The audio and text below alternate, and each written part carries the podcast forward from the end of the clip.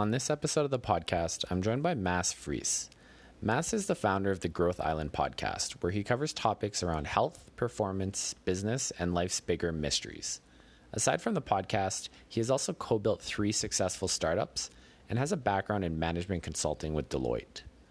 Mads is using this experience to train startups, and he has worked with over 150 global teams to date.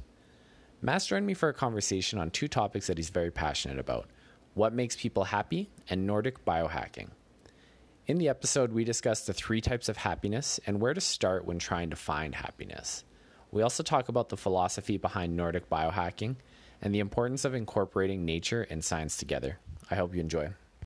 Hi, everyone. Welcome to Journey 28. Um, today I have Mads Friis on the podcast, and um, I think I got that pronunciation right. Uh, I didn't super anglify it, but um, I'm excited to have this conversation. We were chatting just a little bit before, um, where you're actually my first guest from Europe. And um, I think that we're going to go into some topics that I haven't necessarily touched on before. So I'm super excited for it. Um, happy for you to be here.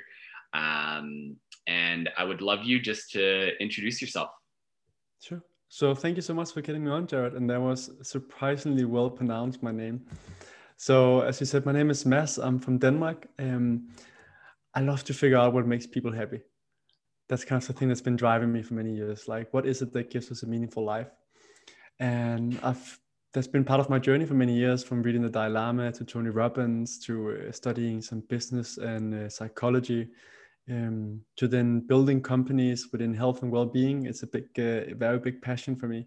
Um, so how can we both affect people at a high level, but also like personal development camps and so on. And then I run a podcast as well where I've interviewed more than 70 people around these subjects, and I love to learn new things. And excited about talking to someone like you who uh, has something on the heart and, and talking to different individuals.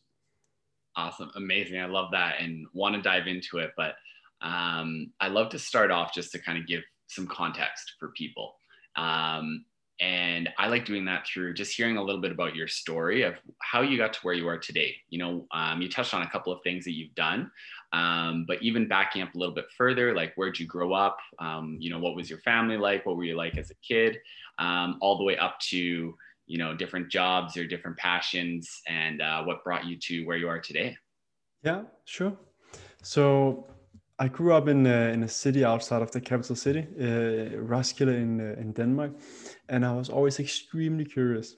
So I drove my parents nuts with questions about everything. Uh, I used to uh, take all the electronics apart and try to build new things. Um, I would ask like, why is a horse called a horse? Why is it not called a cow?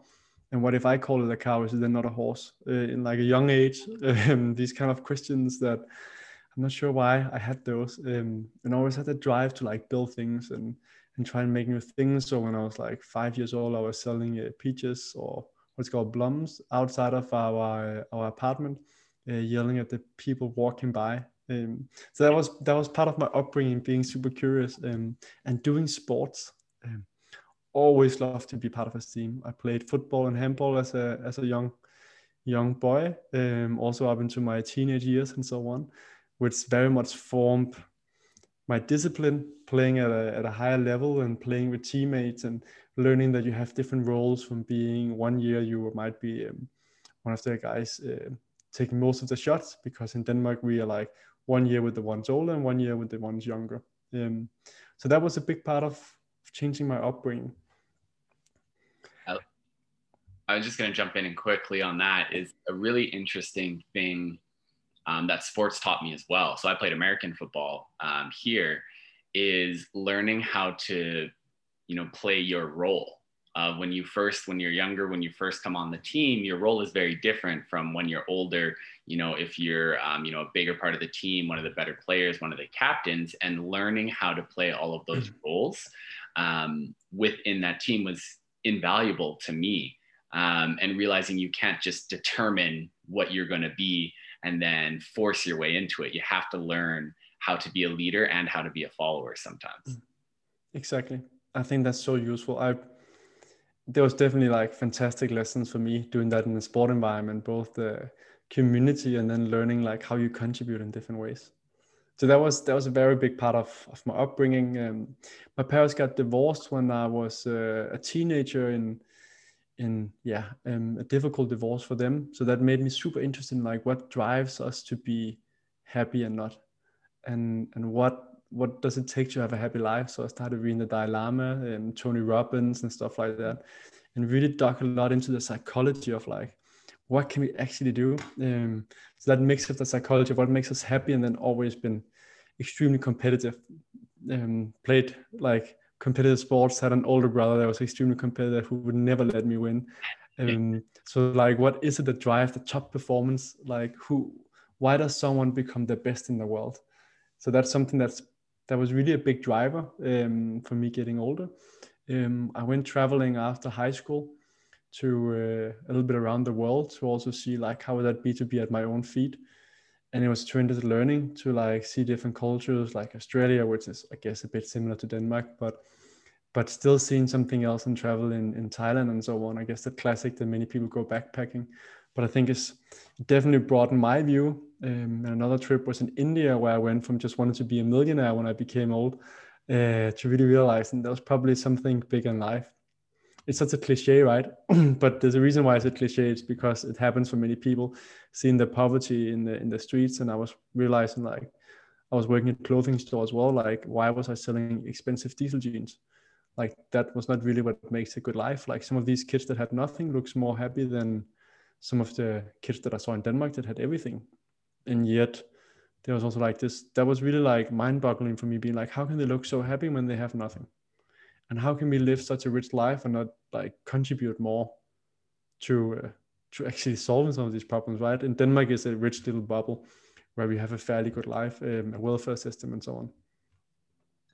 Yeah i mean i think that one's huge and it's it's a topic that i've looked into a little bit more too is you know trying to change that measure of success even from you know what is typically viewed as money is successful to happiness is successful and realizing that you know money is almost money isn't good or bad. It is a tool. It is something that you have but that doesn't fix your problems. That doesn't make you happy. That doesn't do a lot of the things that people you know assume that it will.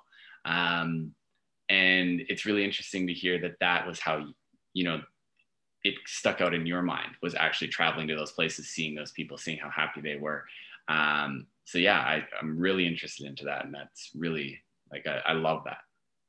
I always get very humble when I travel, especially when I travel to countries where they have less than in Denmark. And I always get positively surprised as well to see like how high the happiness is for some of these people compared to in Denmark where we complain about the smaller things, Jared. Like we have such a complaining culture in Denmark where you're like, I think it's lack of perspective if you don't see the perspective of how other people are actually living, it's easy to complain about things around you. But I think many of us are like living an extremely fortunate life. Like we're living better than kings and queens used to do, right?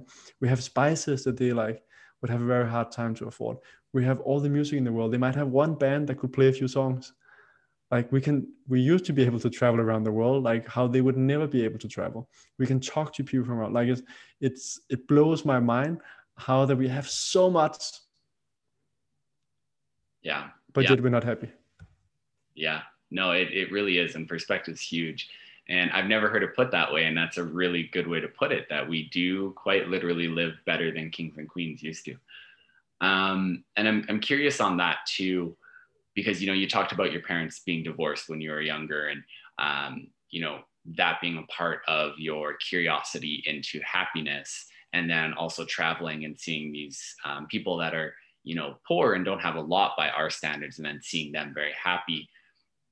What you know was it something that throughout your life you've always identified as interesting to you? Like right from you know when your parents got divorced was that kind of the kickoff or was it after seeing you know these people in india and looking back on your life and the people in your life? And where did that curiosity around finding happiness and what happiness means where did that first come up I think it's it's those like two defining moments where I became more curious about it. Like before that, I was playing football and handball, Olympic handball. And like the focus was just on being the best within that, um, and very narrow-minded. And I think often like when we experience challenges is is where we learn the most, right? Um, because otherwise it's easy just to be focused on your sport or something else and, and not really appreciate that people have a different life. So it really did spark uh, in those two moments. Mm-hmm. Yeah, very cool. And you know that's another interesting point is mm. that a lot of times I think that we as a society, you know, try to cover up what is really bothering us with things of like I can focus so much on this one thing, whether it's, you know, sports or work or whatever it might be, but I'm going to focus so much of my energy and time into this so that I don't have to deal with everything that's going on around me. And for me, that comes back to happiness of I don't have to look at all the things that are making me unhappy because I can focus on this and tell myself that I'm happy when it's not necessarily true happiness. Do you have any thoughts on that? Mm-hmm. Well, so I think happiness is a, is a really interesting word and how we understand happiness, and I think it's often misunderstood. Martin Seligman, who is like the called the father of positive psychology, is a very known psychologist, who who kind of took psychology from being just we used to look at like being sick, how do we get people from being sick to being okay, not really thriving, but just like how do we take people from being sick to okay, which is super important. We had like nine out of ten publications or more was focused on that so he said, but we also need to look at how do we also, if we get someone to okay, and also the rest of the people, how can we get them to thriving? And he talks about three different kinds of happiness. The first is hedonic happiness. That is what we um, associate with like chocolate, uh, sex, a good movie, something that feels good like straight away. Mm. And that's fantastic, but that's only one like level of happiness, and we need different levels. Um, and the more we get of something, um, the more chocolate we eat, suddenly doesn't taste as good any longer. And this, um, we actually adjust very quickly to those kind of happiness, like hedonic happiness. Mm-hmm. So it's it's important not to only chase that. The other level is called flow, and many people have heard about flow. I can't pronounce his name. The guy that came up with it is it's a Micho. I'm not even gonna try. Um, but flow is when everything disappears around you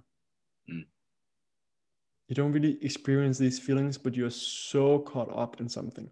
It's often something that's a bit challenging, but just at the right level of challenge where we get to uh, to grow and learn new things. And that's another form of amazing happiness. And I think, Jared, I'm sure you've also with American football, that's also like in sports, you often experience flow.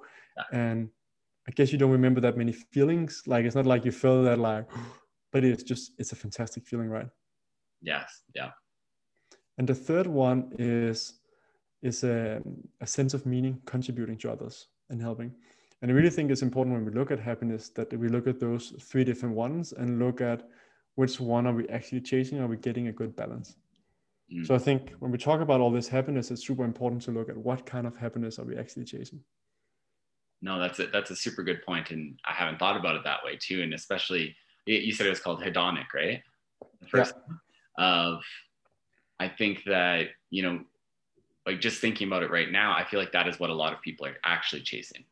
Is, is that, you know, those short spikes. They feel like that is the only type of happiness that there actually is. So no, that's that's really interesting and again like a, a great perspective on it to put to people of like what are you actually chasing and what are you feeling in those moments when you're getting these things and there's nothing like there's nothing wrong with hedonic happiness it's just if you only chase that it's it's not going to fill you up in the same manner so i think for much of what i look at is like how do i get hedonic happiness? like i kite surf i skydive um, i love to do things where my adrenaline gets up and uh, i love to be around good people and doing that kind of stuff but there's also like i love to be in flow like i write a gratitude journal every evening um, or at least think about it three things that i'm grateful for and sometimes something as boring as doing accounting gets in.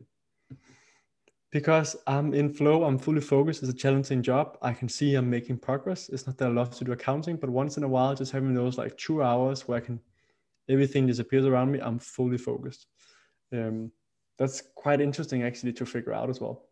And yeah. then the contribution. I had a podcast interview as well with a researcher who just came out with a, a new paper where they did three different studies on seeing whether you get more happiness from doing something good for yourself, which is more like the hedonic happiness, or whether if you did something good for others, contributed to others.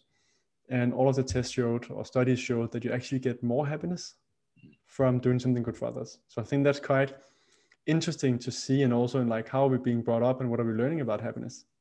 Yeah.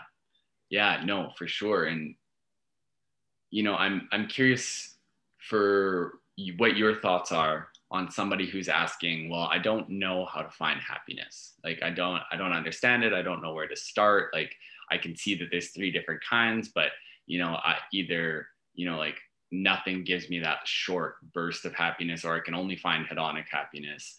Um, I don't know what flow state is. I haven't experienced it. Um, where would you where do you suggest people start if they're trying to invite more happiness in their life? I would start with a gratitude journal.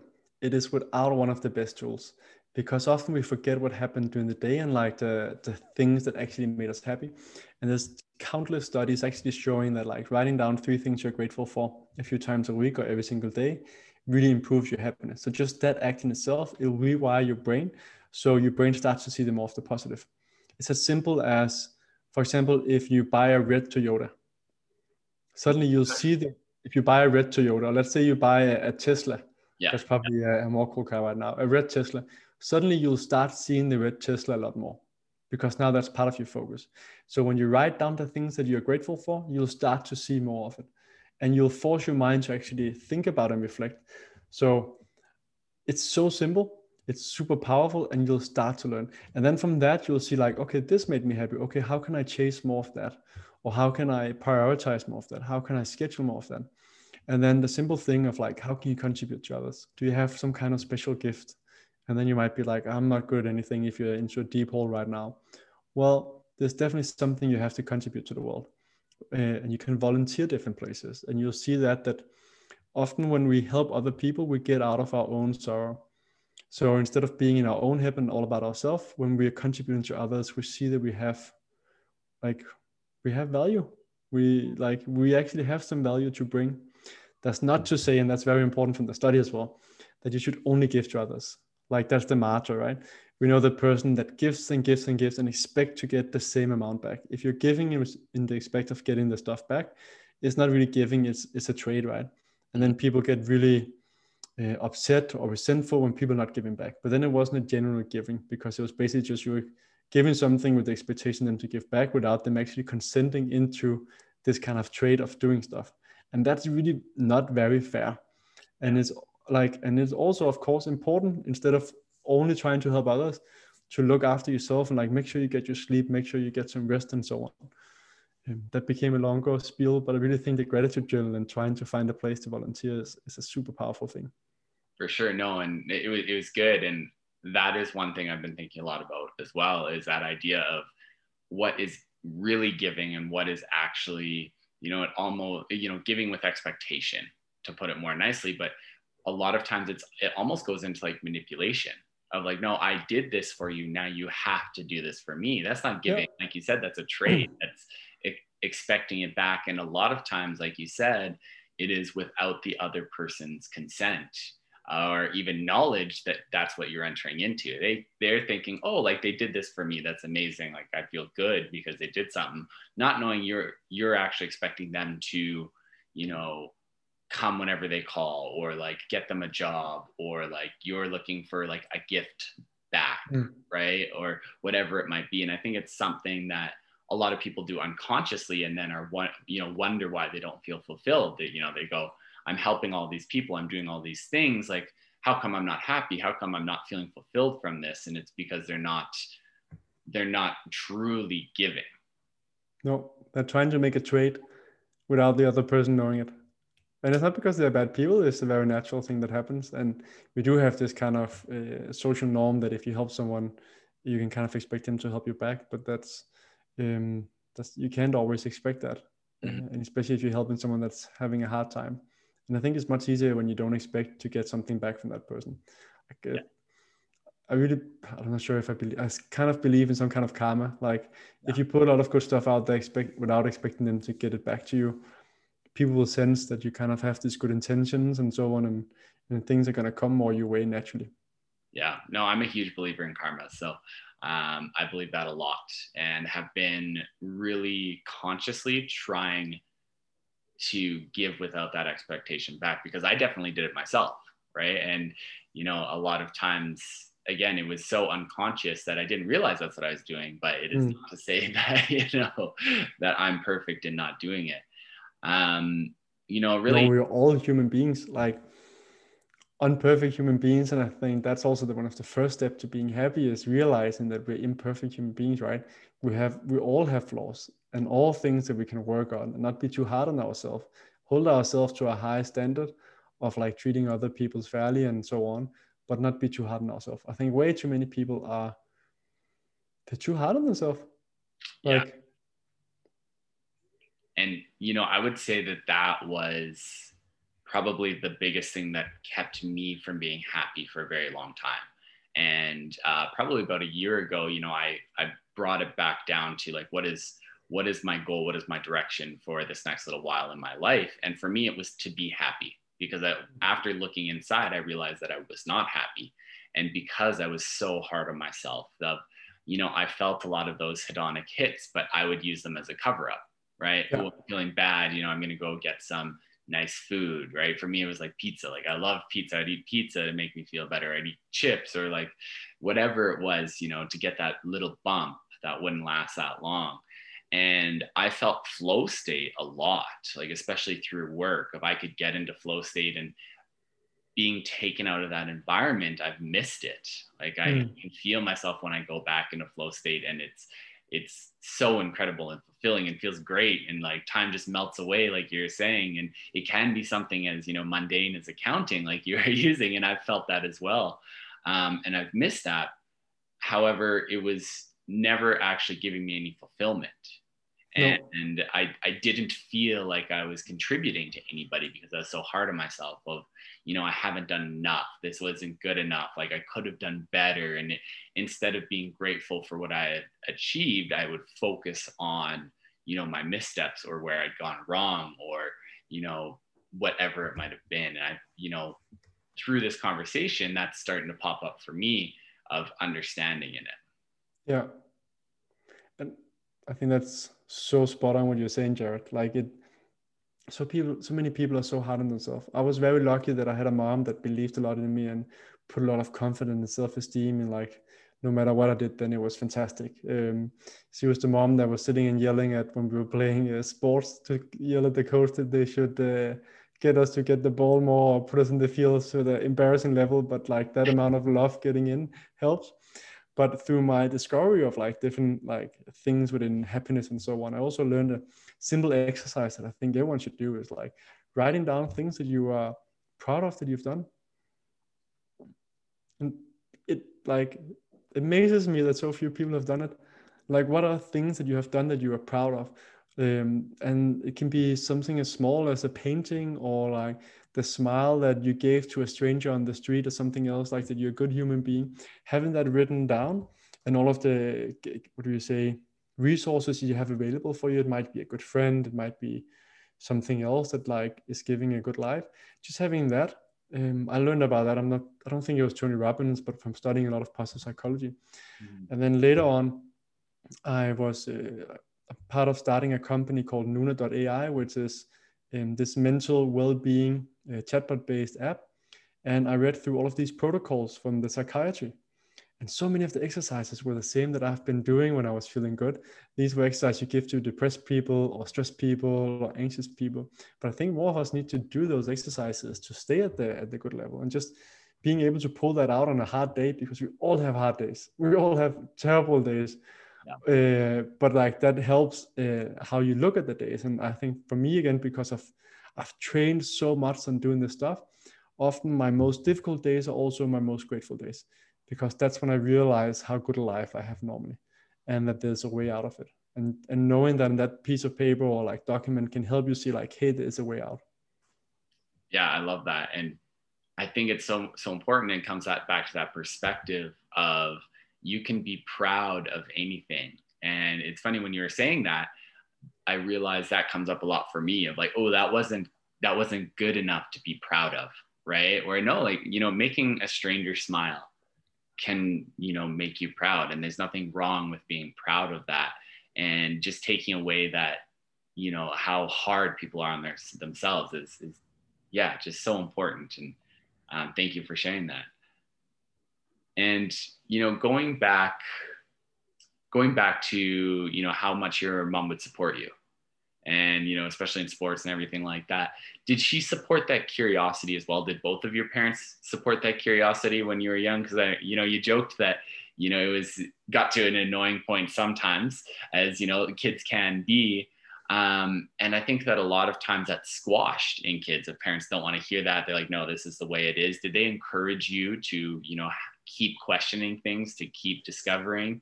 Um, how did that how did that go when you were young? Yeah so my mom always had high uh, faith in me, and everything my brother and I did was fantastic. She got a bit tired of my ideas uh, because often it involved them. So, but my dad was uh, was the was going more into my ideas and helping me. He took me to the library, and the, my mom has definitely helped as well. So she's listening, she'll be like, "Mads, you forgot about your youth." But how I remember it was that my mom was always like, whatever I did was absolutely magical, but she got very tired of all of my ideas coming all the time. Just like my roommates have done, ex girlfriends as well, because so many questions. But I was extremely lucky that my dad really went into these crazy ideas, helped me when I was like very young and like, okay, how do we try and build it, right? Whether I wanted to, yeah, so many weird things that I tried to build. Uh, I wanted to learn how to fly and build stuff for that as well, and the weirdest stuff. Um, but I was I was extremely lucky there, and I, as you're saying, not all parents do that.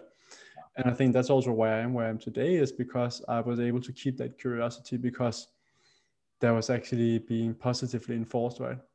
Yeah, yeah. No, I think it's so important. I think that so much of us is pushed down and a lot of times by parents and a lot of times by society or the way that things are supposed to be right? Um, so no i was just that was curious for me. Um, i want to switch gears a little bit here though uh, to something else that you talk a lot about and that's biohacking. And so for i guess first off just like starting for people how would you describe biohacking? Like when what comes to mind when somebody says biohacking? What does that mean to you? Yeah, so I often talk about Nordic biohacking. Biohacking, Nordic biohacking are very similar, but I like the Nordic approach to it. So I say the Nordic biohacking is the art and science of optimizing your health, your performance, and well being through the use of nature and technology. Mm. So it's very important to look at both nature and technology. So we basically look at, we love science and we love the art of science that you look at a study and see, okay, you look at the graph and see this works for 80% of people. That's fascinating. Like we like double blinded studies like this. This is where we need to start like um, 80 20 like where do you get 80% uh, of the results with 20% of the effort this is called pareto optimization that has shown to work in many things so like where do you start and get the most impact and often you start with studies that's why we also t- talked about um, the science. And then there's the other part, like there's often outliers. Mm. And are you an outlier? That's really important to figure out. So it's not just taking anything for granted, but it's testing it out yourself and figuring out are you one of those outliers? Or would you actually like to be one of those outliers that are getting better results with something else? So we really look at the studies. And then we look as well at ancestral wisdom. So what does that actually mean? So ancestral wisdom is we used to think that the brain was fixed. I think it's only 20 years back or 30 years back. The brain was fixed. That's a scientific fact. The brain cannot change after you become an adult. yeah. That was bullshit. Yeah. Oh, yeah. false. And like we now know, and we people used to laugh of people that were meditating, right? And thinking that would work, and they would ridicule them about being like, "Oh, you don't understand anything, not proper science. There's nothing that backs it." And so on. Turned out they were right. We can actually change the brain in eight weeks with a little bit of meditation. So some of the things that are kind of like ancestral wisdom that has been done for ages, or like my, it even goes as far as my grandma used to do, right? We now know that fasting, as have been done in many religions, is super powerful for longevity. Praying, being grateful, as has been, been done in uh, religions. Um, we know that if you eat fat first and proteins before you do carbs, uh, your blood glucose is not going to spike as much, which is positive, which goes back to like you were being taught always eat your dessert in the end. There's so many of these small things that we were told um, that we are starting to figure out. Many things with plants as well. So that's why we talk about the art and science, and we talk about it coming from ancestral wisdom. And then the big thing in biohacking is n equals one. So that was kind of what I mentioned before. Is the sample size is one. So you need to figure out what works for you. Gotcha. Okay. So key. And what got you interested in it? Like, where did you first discover it? Where did you, you know, did you dive in right away or was it kind of on your radar for a little bit and then, you know, something really hit and you went all in? How was your journey with that? So I've always been interested in like, how do you get top performance? Yeah. That was, that was my main, like, how do you become the best at whatever you're doing? Um, and that came very much from a psychological perspective and also going back to what i read when i was younger and like you have the right mindset then you can achieve more things. Playing sports as well as like training the right amount and so on. And i was at a tony robbins event in los angeles and this weird guy came on stage uh, called dave asprey. And okay. dave asprey is kind of like the father of biohacking. And i was I always like studies. I read a lot of psychological studies. Um, I had a semester at Harvard where we like drove into them, and it was so fascinating. Like what seems to be working, and he took that also like the mix of psychology and these different technologies and so on. I was I was hooked. I had already looked at like functional medicine and so on, how to get uh, to good health, but like that using science and looking at the studies, testing it on yourself, and also testing kind of this ancestral wisdom just intuitively made a lot of sense for me. So for me, biohacking is not about chips in the hand. Um, that's the I don't think that's the right approach to go. And that's also why we talk about the Nordic biohacking. The American biohacking will have a higher focus on technology, potentially nature. But you'll see a guy like Dave Asprey, he talks a ton about nature. And the fun thing is that like many of the biohackers are moving more and more towards uh, being huge advocates for nature. Mm, okay. So so even though they love technology and I love to have things on my brain that measures my brain waves and so on, I think it's so fascinating. Um, and many people do. Many people are very interested in like what are the natural things we can do that are actually free. Amazing. And so what are some of you know i think the thing that sticks out the most for me is that n equals one of like what specifically works for you and that's you know really important and especially looking at those studies hmm. because you know the point of a study is to see what works for most people. However in your life it is what works for you. And what do you so when people are first getting into you know they want to explore biohacking they want to look at it how do you suggest that they they start their own journey into it? Is like what kind of resources you know what kind of things should they try? Yeah super good question. So the first thing is really what do you want to get out of it super simple. What do you want to get out of this biohack or something else? Because that is the key for then figuring out what to look more into. Because you can always hear about these new like cool biohacks or something else, but it might not be worth your time, right? So I start to ask like, okay, what do you want to get out of it? Um, is this biohack providing some kind of data that you can use so that like it it moves you the right direction? Is it fun? Like, god damn it, too many people are so focused on beating themselves up on like, oh, I have to do this so I get in the right shape and so on. Like, does it is it fun? Does it provide you joy? I think that's a super important thing. Um, like the best form of exercise is the exercise you do. Like it's quite simple. Yeah. Um, yes, there are studies showing that HIIT is like some of the most effective and so on. If you have short time, there's something called the 3x bar that's quite good at like uh, getting muscles and so on but the really important thing is like are you feeling good and we know like uh, being a whole person and so on it's not just about lifting weights uh, it's about feeling good and social interactions are extremely important mm-hmm. so i often also evaluate it can it be some kind of social thing um, i look at does it save me time i still haven't met that many people that just like i have too much time like i just wish i had something to occupy most people like are feeling stressed like they overwork yeah they want more hours in the day. So I'm like, does this actually save me time? Um, how much money does it cost? So those are some of like the start questions. Mm-hmm. Um, so once you know what you want to do, I would definitely go follow some people that actually know something about and sharing proper information. Um, I don't share stuff that I don't know anything about or I haven't heard from smart people. So like people are very welcome to go on my Instagram where I share some stuff. I'll start to share more, but go to some of the people that seems more legit um, that actually also reference sources and so on from where it's coming. I think that's a really good starting point. There's some a book called the Biohacker's Handbook, written by some uh, Finnish guys, and it's a really good starting point because it kind of takes you through and there's like 500 reference or 1500 references scientific references it's a book on like 500 pages wow. so they, they actually tie it up to like this should work for the majority of people if this is what you want to focus on and what are some of like what are some of your favorite hacks that you've integrated into your life and currently are still doing or you know have in the past what are some of the ones that have helped you the most and why yeah. So I like to, if I can, do something that's easy implementable once. Mm. So simple things, not every, you're not, it's not everything that you feel straight away, but some of the things that I have an air filter in my home. It's simple, um, two air filters, and then it's there. It kind of just cleans the air. It's not something that I, I feel instantly. It's not like food where you feel that rush or something else, but that's a super easy thing. I use a uh, photobiomodulation. It's called red light a big panel and it just it's one of the biohacks that just feels amazing mm. like you sit up against it i meditate at the same time and i get a good feeling from it there's a bunch of studies also showing that it's good for the mitochondria and mitochondria is like the powerhouse of the cell so the short version anything that's good for mitochondria that's awesome so um, and and this is good for that so uh, i have a water filter as well again something that's simple to get but that then actually provide results longer term.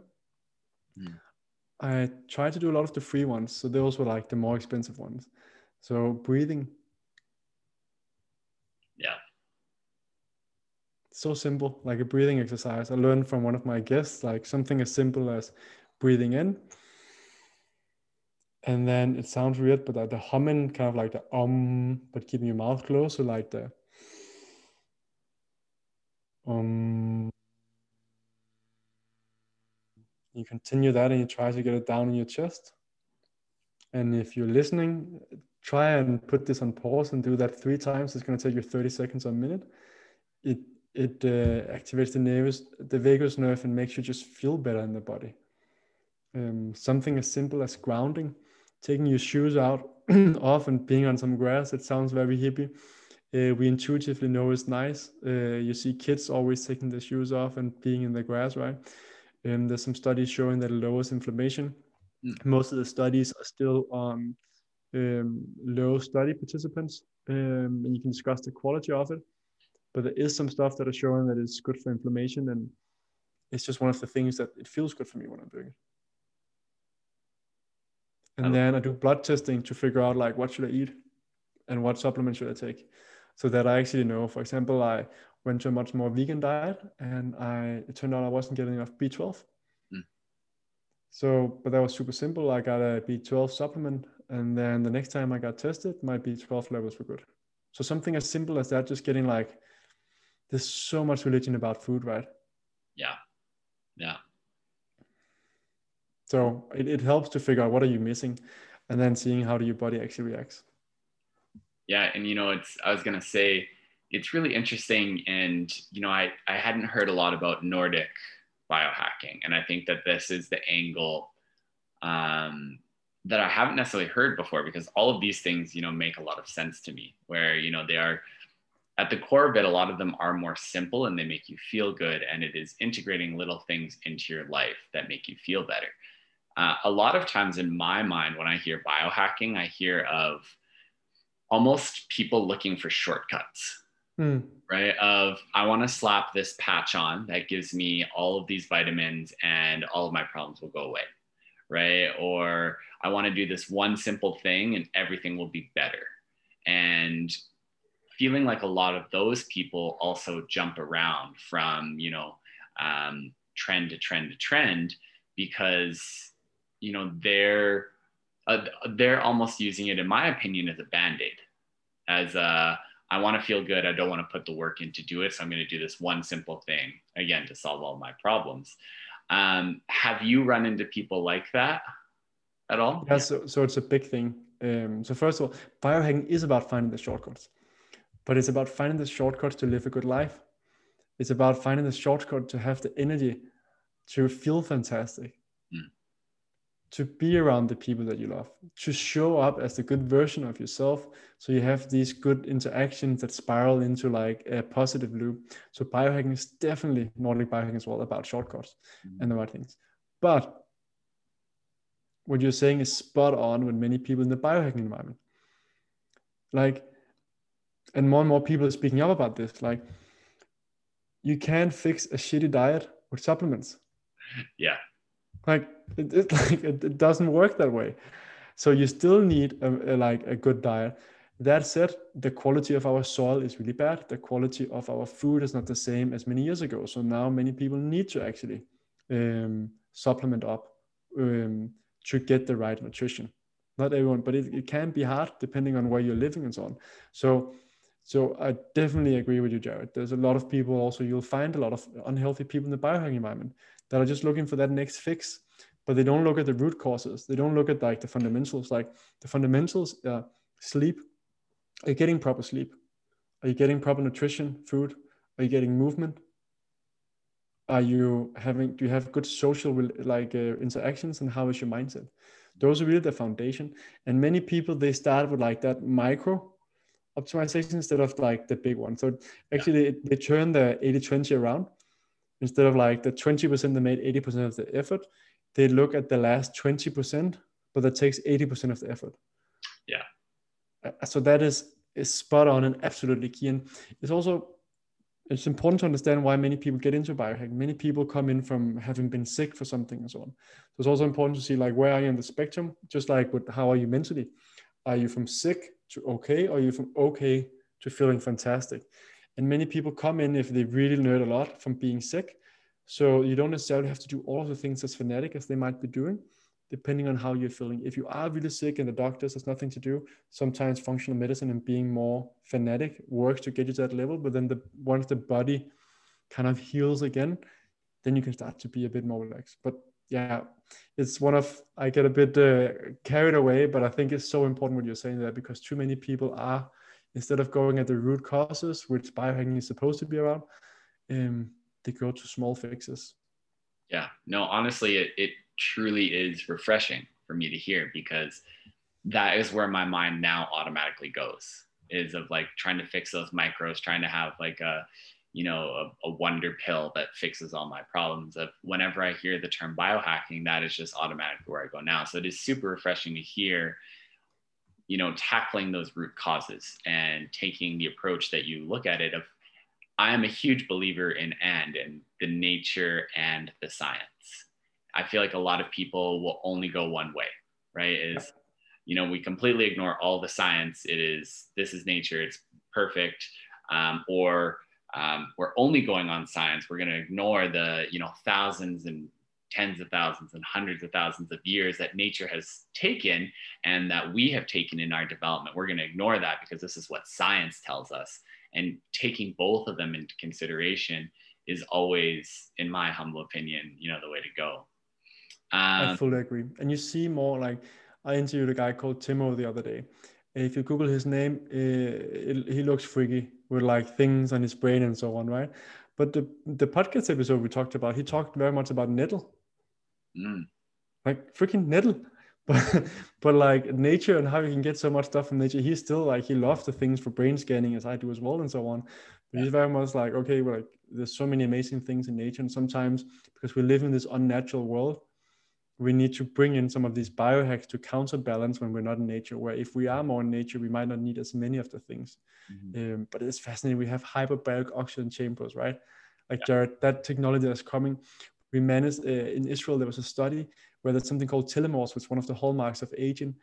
And is in and they shorten when we get older. They managed to increase them with 20% wow. And 20% if you don't know much about it could be high or low right? But like uh, exercise and other things, we might get one to five. So this is also part of biohacking, like the longevity and like how we're getting things at work. We have neurofeedback, which is super effective for uh, brain injuries, um, like concussions, and has been giving really good results with depression and also sharpness and so on. So this, we still love the technology, right? It's just like don't get lost in the technology. Yeah. Um, but technology is a big part. Like the whole longevity field is very much related to biohacking as well. Like we see that we've been able to uh, double the lifespan of mice the last couple of years. We've been able to 5x mosquitoes. Mm. That should be banned, by the way. Yeah. But nevertheless, and 10x the lifespan of worms. And so we're looking at as well, like how can we live a long, healthy life? Uh, I don't think a lot of biohackers want to live a long, sick life. It's very much about how do we live a good life while we are alive, and but we don't want to extend like five more sick years. If it's five more good years, we want to use the technology. We don't want to use the technology to extend more sick years. I don't think that's a, a life worth living yeah. No super important point there that it's it's not just the quantity of life that you get but it is so much so about the quality as well. Um amazing absolutely amazing. And we are running out of time here but is there anything that we didn't get to that um, you wanted to say or um, you want to bring up anything like that? I think we got to a lot of subjects. It's always hard when there's little time. Uh, if people are curious they're super uh, welcome to I often uh, share on Instagram. Uh, Mads at mfriis, uh, at Mads mfriis. Uh, I'm sure it can go in the show notes. I have my podcast as well where I interview experts in these fields and I try to angle the conversation in practical stuff. What can we actually do? So instead of only talking about problems, then like kind of this happy spirit of like, what can we do? Um, so I guess those are the places where it's easiest to find me and it's possible to like continue the dialogue. Awesome. Amazing. And the last question that I ask every guest that comes on here um, is what does this next phase in your journey look like? And that could be personal, it could be professional, kind of whichever way you want to take it. But what does this next phase in your journey look like?